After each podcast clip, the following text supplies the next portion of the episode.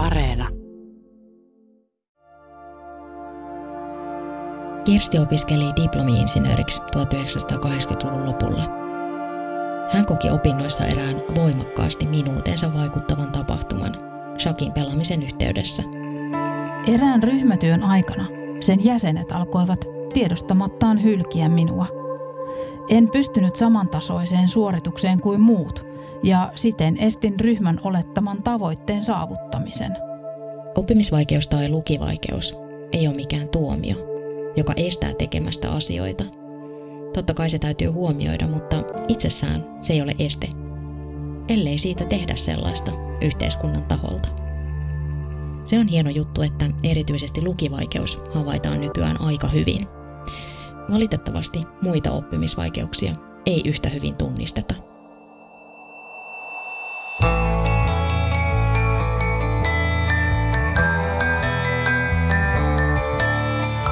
Mä olen Satu Kivelä. Kuuntelet havaintoja ihmisestä ohjelmaa, jossa selvitän ihmisyyden mysteerejä.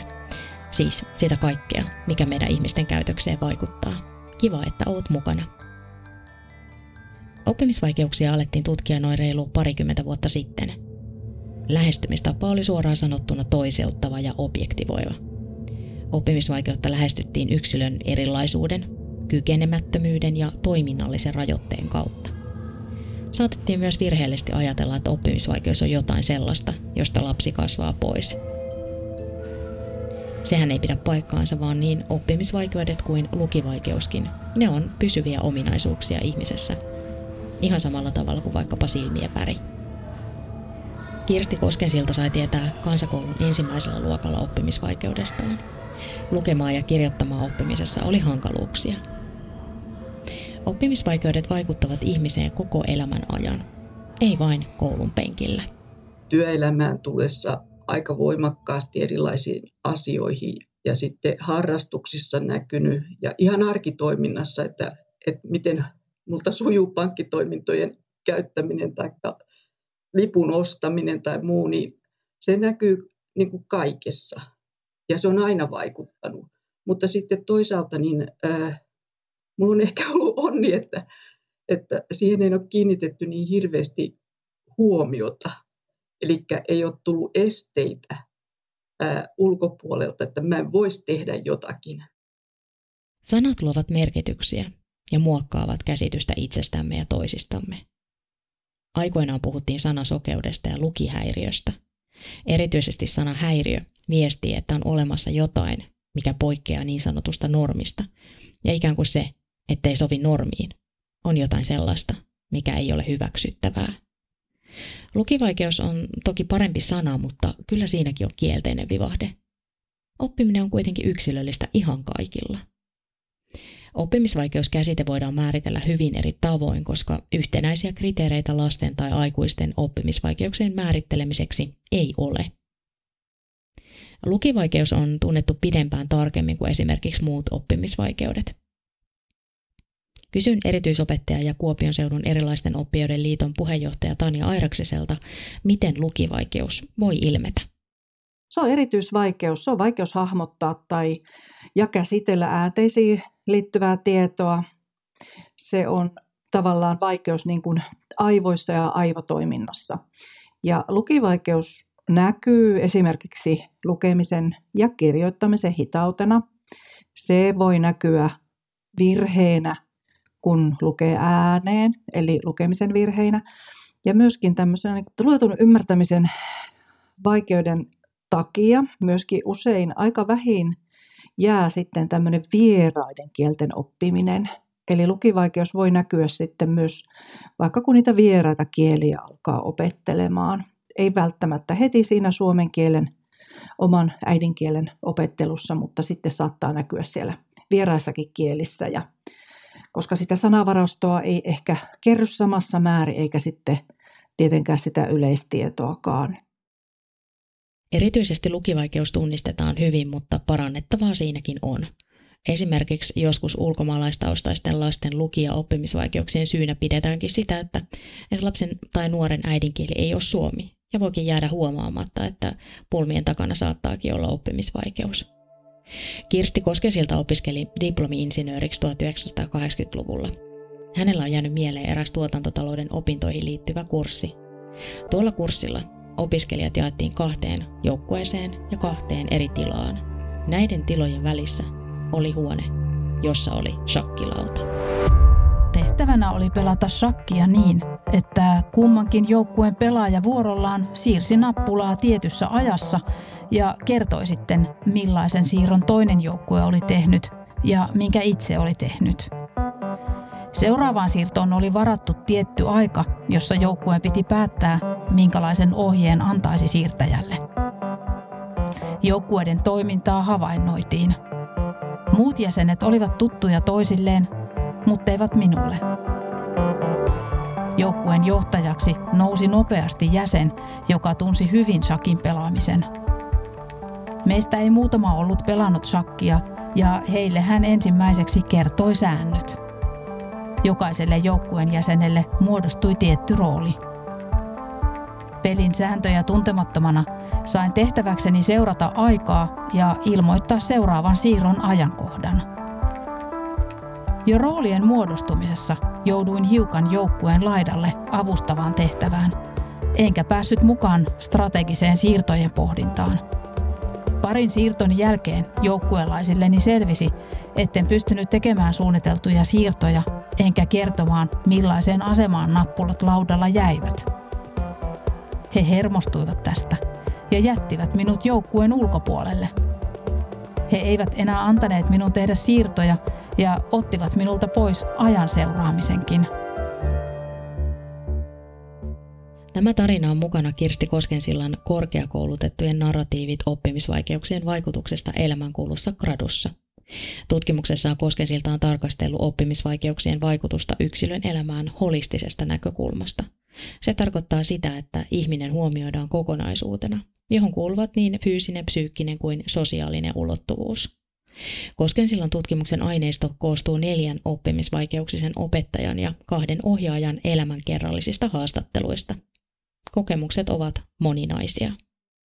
Osalle ne oli aika rankkoja ja osa taas koki, että ei, ei ne, ne ole vain pienelle osalle heidän toimintaansa ja he pystyvät niin kuin hyvin toimimaan, mutta kuitenkin niin, että ne verotti, verotti tota voimavaroja ja vaati sitten toimenpiteitä, millä he pystyvät kompensoimaan tilanteita. Nämä on niin yksilöllisiä, miten nämä ilmenee ja nimenomaan sitten missä tilanteissa. Että tämä yhteisö, ympäristö ja sitten yksilön omat piirteet, miten ne toimii yhteen, niin ne oikeastaan ratkaisee sitten tietyllä tavalla sen, sen miten tilanteessa selvitään. Korkeakoulutettujen narratiivit oppimisvaikeuksien vaikutuksesta elämänkulussa graduun haastateltavista kuudesta osallistujasta kolme oli selvittänyt oppimisvaikeutensa yliopisto-opintojen aikana. Kahdella opettajalla ja yhdellä ohjaajalla oli ollut jo pitkään epäilyksiä oppimisvaikeudestaan lukivaikeuksissakin on erittäin, sanotaan, oppimiskykyisiä ja sellaisia, jotka oppii helposti vaikka kuuntelemalla tai jollain muulla konstilla, että he pystyvät, pystyvät niin kuin tavallaan kiertämään tämän lukemiseen ja kirjoittamiseen liittyvät asiat. Ja ne tuleekin vastaan sitten, kun luke, luettavan määrä tai asioiden hankinta tai tiedonhankinta ja tällaiset tulee niin suuriksi, että ei pysty enää äkkiä kompensoimaan ja sitten vasta ne nousee niin kuin esiin. Että he ovat voineet menestyä koulussa erittäinkin hyvin kovalla työllä, siihen ei kiinnitetä sillä tavalla huomiota, koska sitten on paljon, jotka tarvitsee paljon enemmän tukea. Lukivaikeus on maailmanlaajuinen ilmiö ja sitä ilmenee kaikissa maailman kirjoitetuissa kielissä. Lukivaikeuteen saattaa liittyä myös jonkinasteisia matematiikan vaikeuksia. Myös muistinvarassa suoritettavat laskuoperaatiot voivat olla hankalia – koska työmuisti voi olla tavallista kapeampi. Myös verbaalinen työmuisti toimii heikosti. Osalla lukivaikeuksista voi olla pulmia myös ajan arvioinnin ja asioiden organisoimisen saralla. Kirjoitus voi olla puutteellista ja siinä saattaa olla virheitä. Lukivaikeutta voi testata lukitesteillä, joita tekevät erityisopettajat ja eri lukiyhdistykset.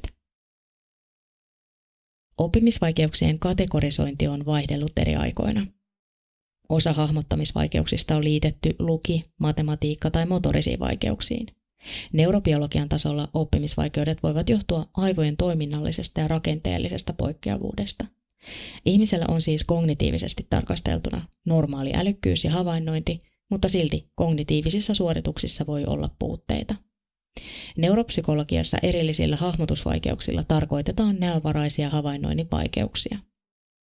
Mutta sitten kun puhutaan neurobiologisesta tai neurologisesta ongelmasta, niin siihen voi sitten jo liittyä myös muistin ongelmia, kielellisen lyhytkestoisen muistin kapeutta ja muitakin semmoisia asioita, jotka sitten hidastaa niiden uusien asioiden mieleen painamista ja oppimista. Oppimisvaikeus tai lukivaikeus on jokaisella omanlaisensa, joten tuen tulee olla räätälöityä. Tässä on ikävä kyllä vielä paljon tekemistä. Oli kyse sitten oppimisvaikeuksista tai lukivaikeudesta, sillä on valtavasti merkitystä, miten yhteisöt ja yhteiskunta siihen suhtautuu. Uskaltaako oppimisvaikeuksista kertoa? Saako niihin yksilöllistä tukea? Vai tuleeko leimatuksi? Tuen saamisen edessä voi olla melkoinen byrokratiaviidakko, eikä välttämättä siltikään saa just semmoista tukea, josta olisi itselle apua. Erityisesti 1970- ja 1980-luvulla syntyneille on saattanut käydä niin, että oppimisvaikeus selviää esimerkiksi vasta korkeakoulussa tai työelämässä.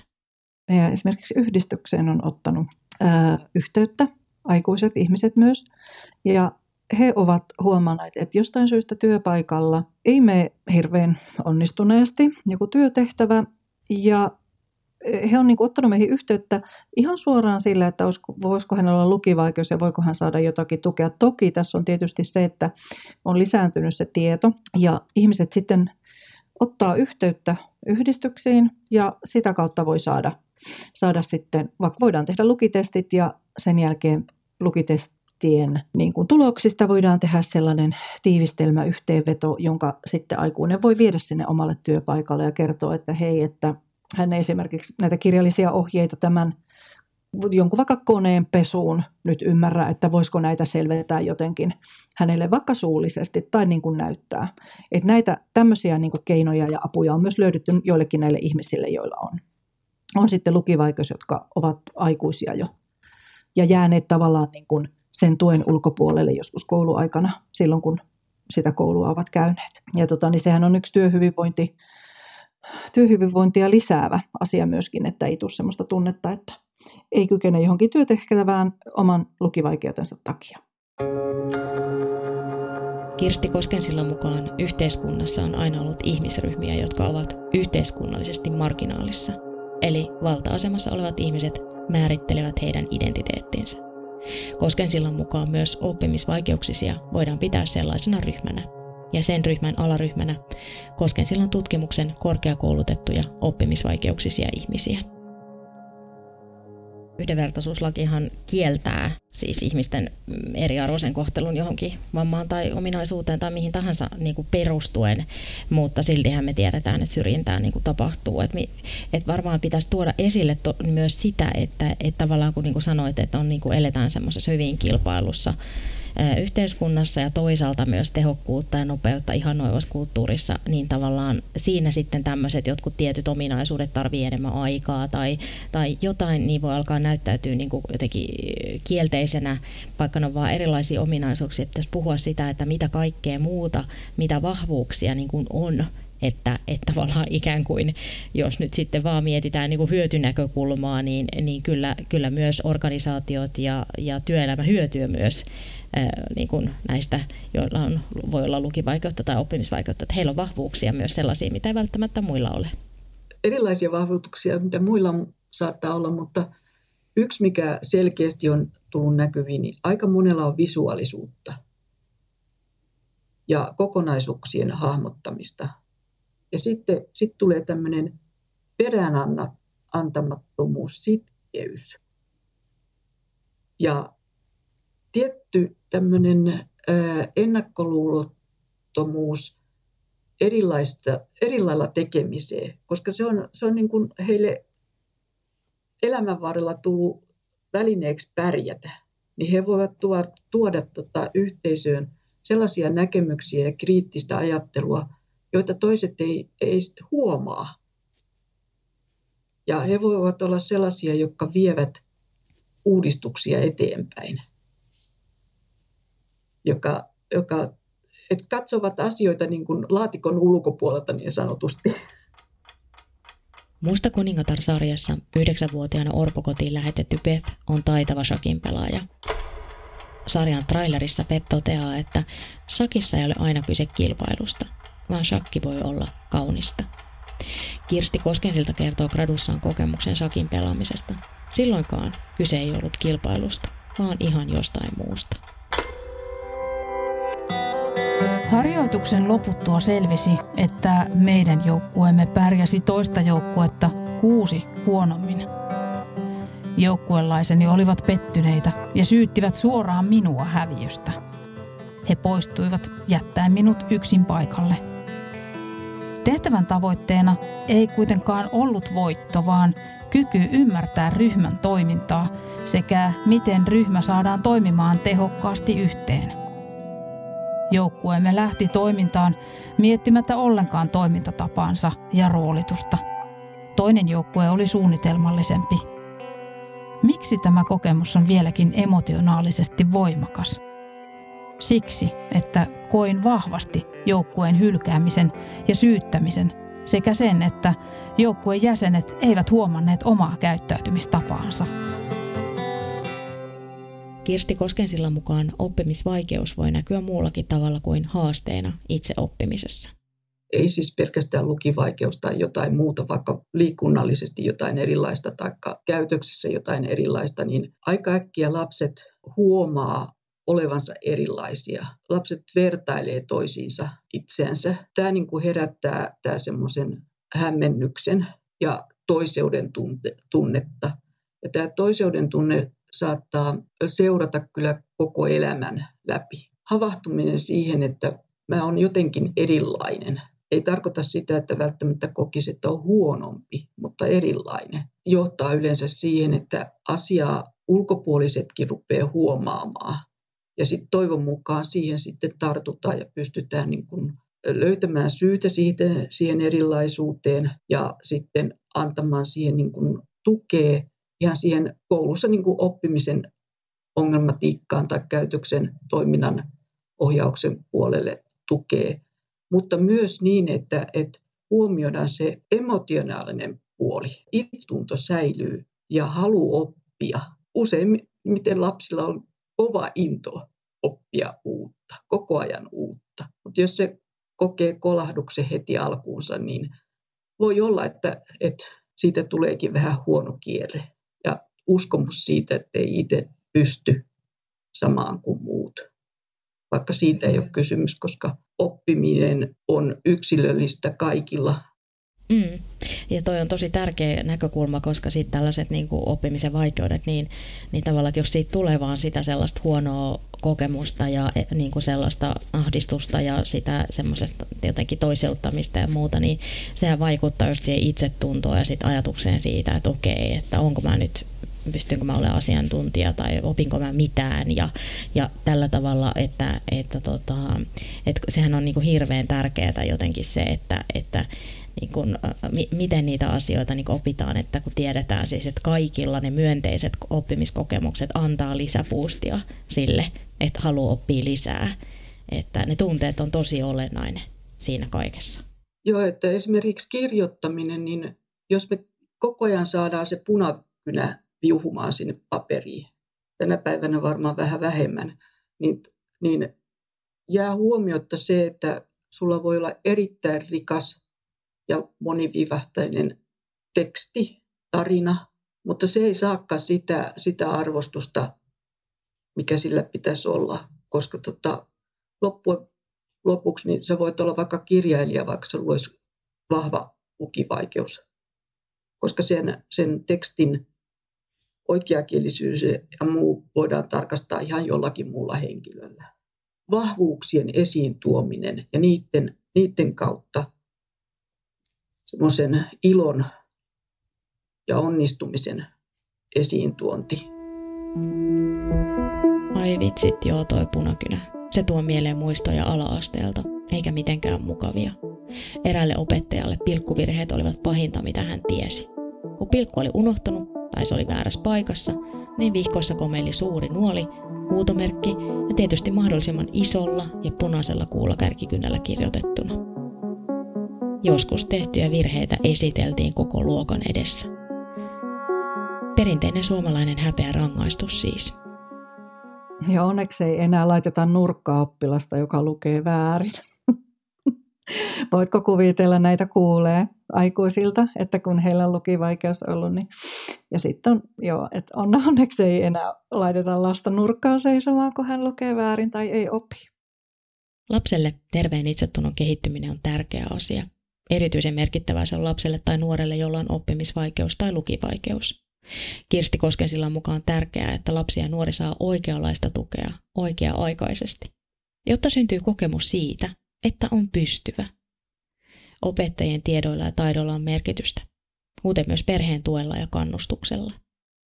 Niin kuin me tiedetään, että, että korkeakoulutettujen perheiden lapset niin jatkaa korkeakouluun. Ja tämä pätee ihan samalla lailla lukivaikeuksille, että, että jos se ympäristö, missä on kasvanut, niin on tukenut sitä koulumyönteisyyttä ja antanut, hankkinut siihen tukea, niin, niin silloin ei välttämättä ole syntynyt semmoista epäilyä, että en mä pysty.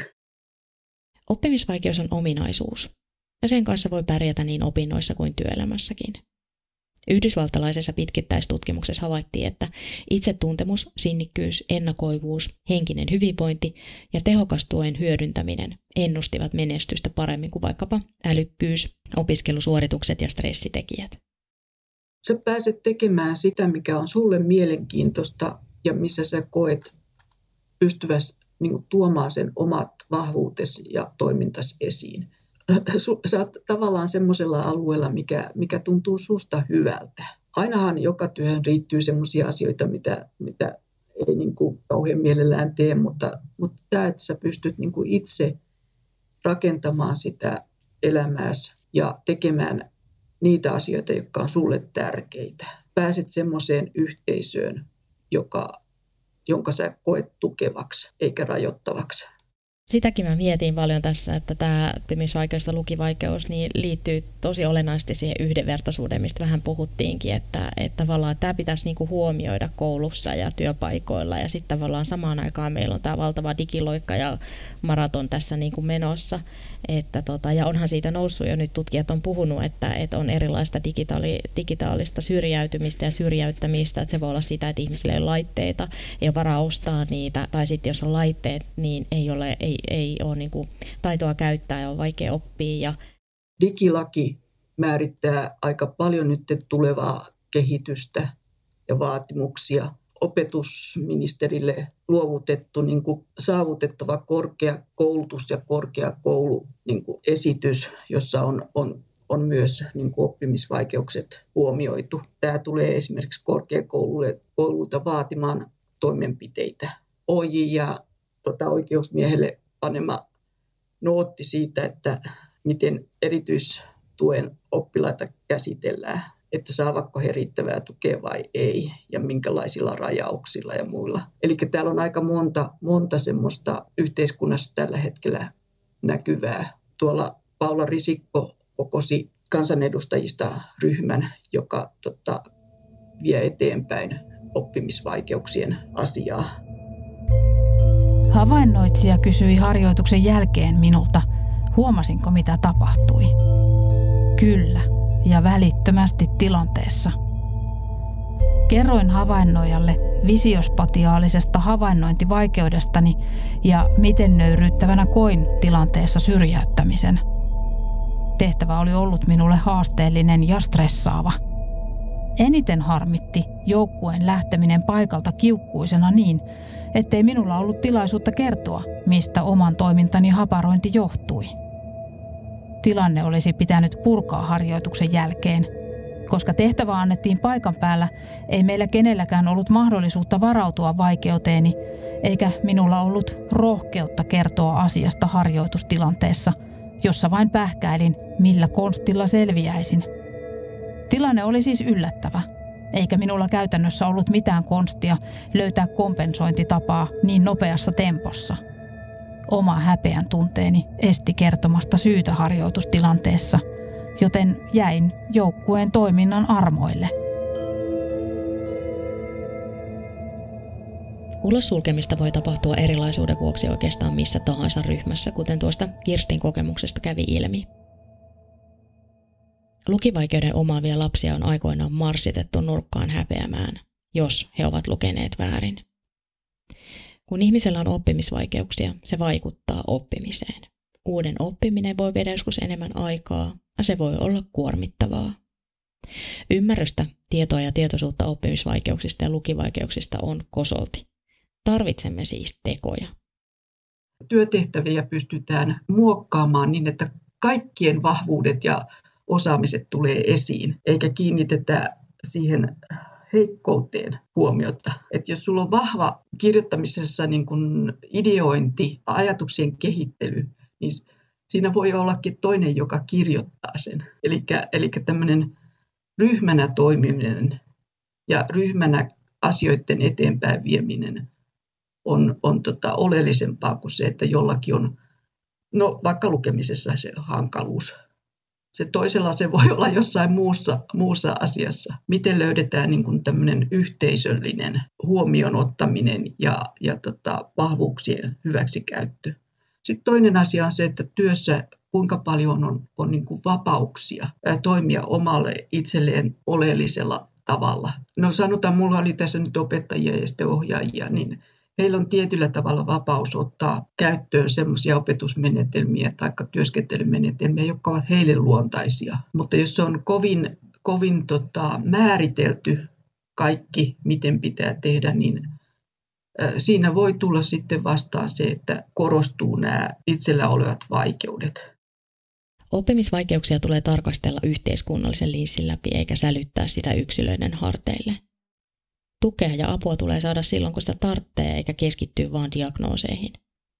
Oppimisvaikeudet tai lukivaikeus ei katoa ihmisen elämän aikana, vaan sen ilmentyvät vaihtelevat tilanteesta riippuen. Oppimisvaikeuksilla on todettu vahva perinnöllinen suvuttain kulkeva tausta. Oppimisvaikeudet joka tapauksessa tota, rasittaa. Varsinkin sitten, jos olet vähän kunnianhimoisempi, niin voi olla, että kulkee niin kuin koko ajan vähän ylivirittyneenä tavallansa ja pyrkii, pyrkii niin kuin ehkä jaksamisen rajoilla eteenpäin. Että semmoinen lempeys itseä kohta pitäisi osata säilyttää. Elämme kiihdyttävässä ajassa.